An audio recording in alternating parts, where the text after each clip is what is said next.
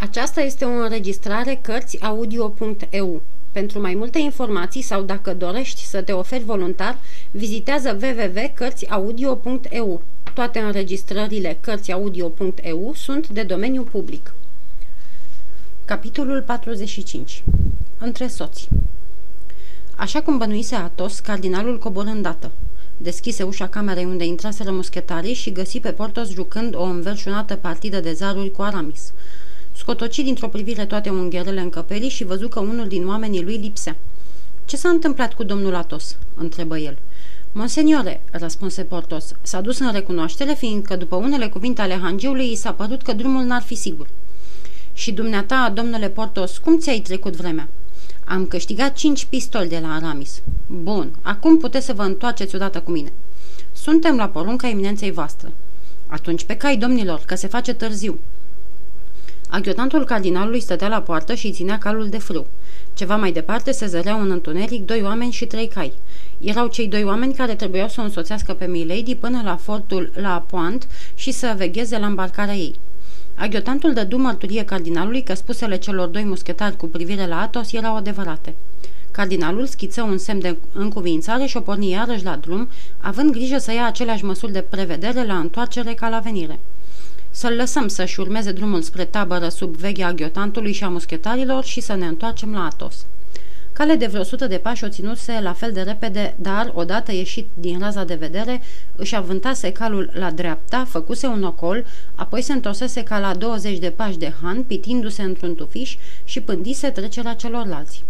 Recunoscând pălăriile mari ale prietenilor și ciucurii auriți ai pelerinei domnului cardinal, așteptă mai întâi ca cei patru călăreți să cotească după colțul șoselei și când îi pierdu din vedere, se întoarse în goană la Han, unde îi se deschise fără nicio greutate. Hangiul îl recunoscu. Domnul ofițer, începu Atos, a uitat să-i spună doamnei de la primul etaj ceva foarte însemnat și m-a trimis pe mine în locul lui. Urcați, îl pofti hangiul, doamna e tot în cameră.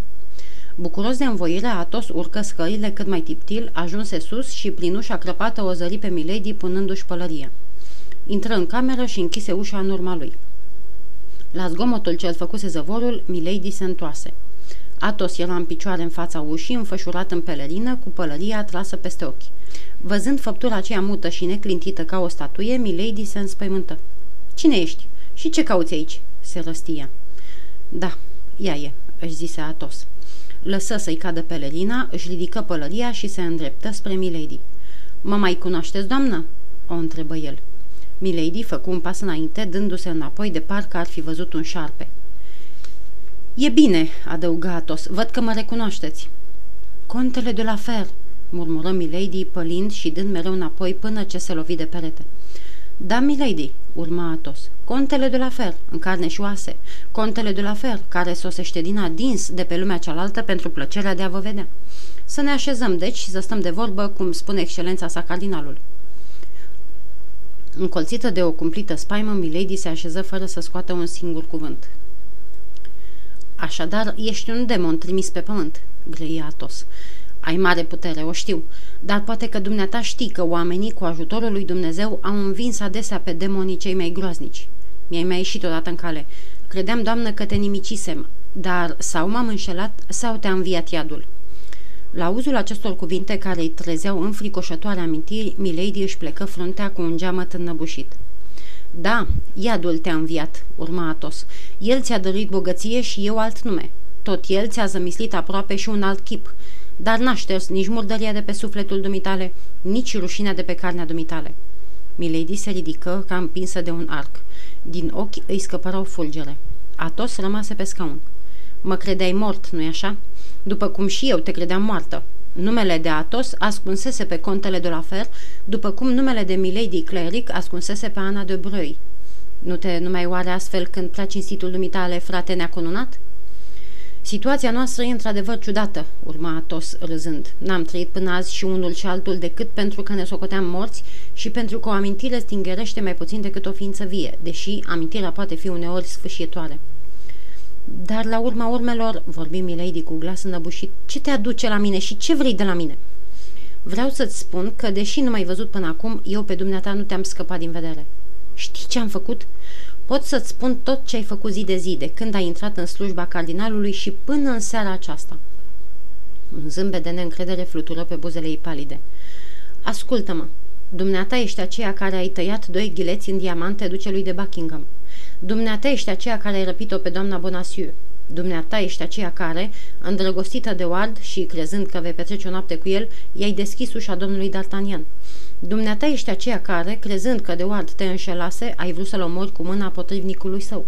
Dumneata ești aceea care, atunci când acest potrivnic a descoperit rușinoasa dumitale taină, ai vrut să-l omori la rândul lui, trimițând doi ucigași ca să ia urma. Dumneata ești aceea care, văzând că gloanțele nu și-au atins ținta, ai trimis domnului D'Artagnan vin otrăvit cu o scrisoare mincinoasă pentru a-ți încredința victima că vinul îl trimiseseră prietenii.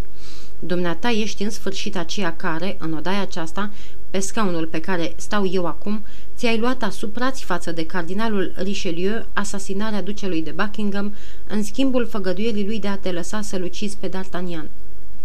Milady avea fața de ceară. Nu cumva ești satana?" îngână ea. Poate," răspunse Atos. În orice caz însă, ascultă bine la ce-ți spun. Omoară-l sau pune să-l omoare pe ducele de Buckingham, puțin îmi pasă. Nu-l cunosc. De-al e un englez. Dar să nu atingi măcar cu un deget un singur fir de păr de-al lui D'Artagnan, care mi-e prieten credincios, pe care îl iubesc și-l apăr, căci altfel îți jur pe capul tatălui meu că crima pe care vei fi săvârșit-o va fi cea din urmă. Domnul D'Artagnan m-a jignit crunt, băigui Milady cu glasul. Domnul D'Artagnan va muri. Nu mai spune, mai e oare cu putință să vă jignească cineva, doamnă? întrebă râzând Atos. Va jignit și atunci va muri. Va muri, se încăpățână Milady, întâi ea, pe urmă el. Atos simți un fel de amețeală. Vederea acestei ființe care n-avea nimic femeiesc îi trezea amintiri sfâșietoare. Se gândi că odată, în clipe mai puțin primejdioase decât cele pe care le trăia, voise să o jeltfească pe altarul cinstei. Dorința lui de omor îl prindea iarăși, arzătoare ca aghiara unor friguri fără leac.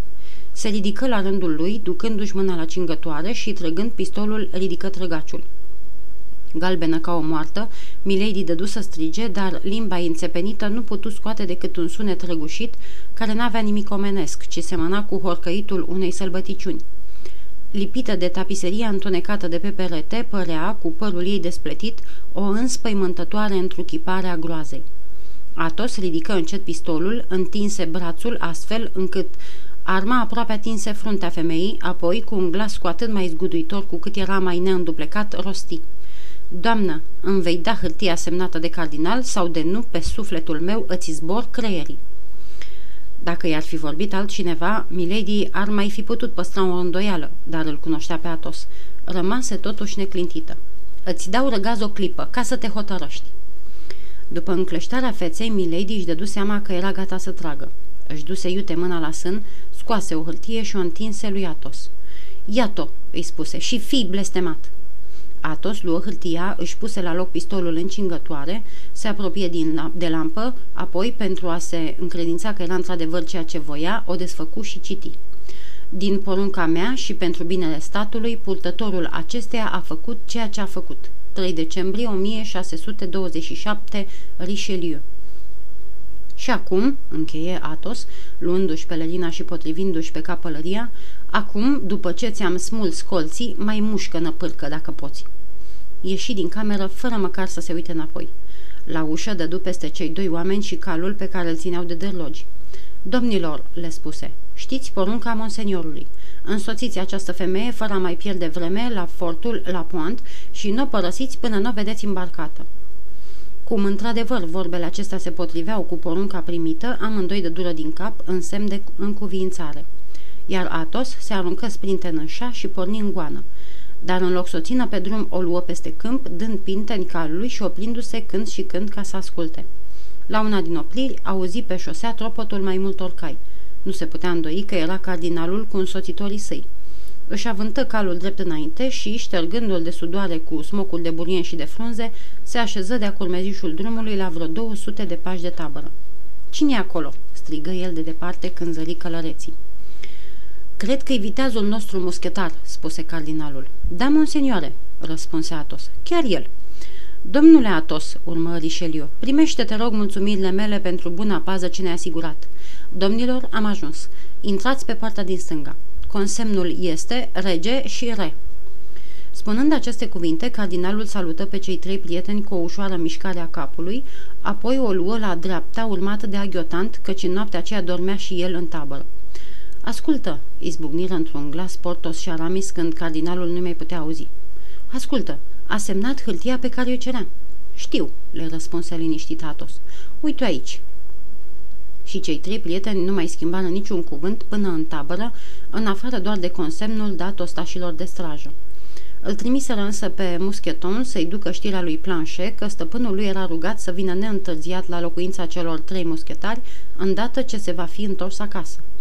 Pe de altă parte, așa cum prevăzuse Atos, Milady găsise la poartă oamenii care o așteptau și urmă fără împotrivire.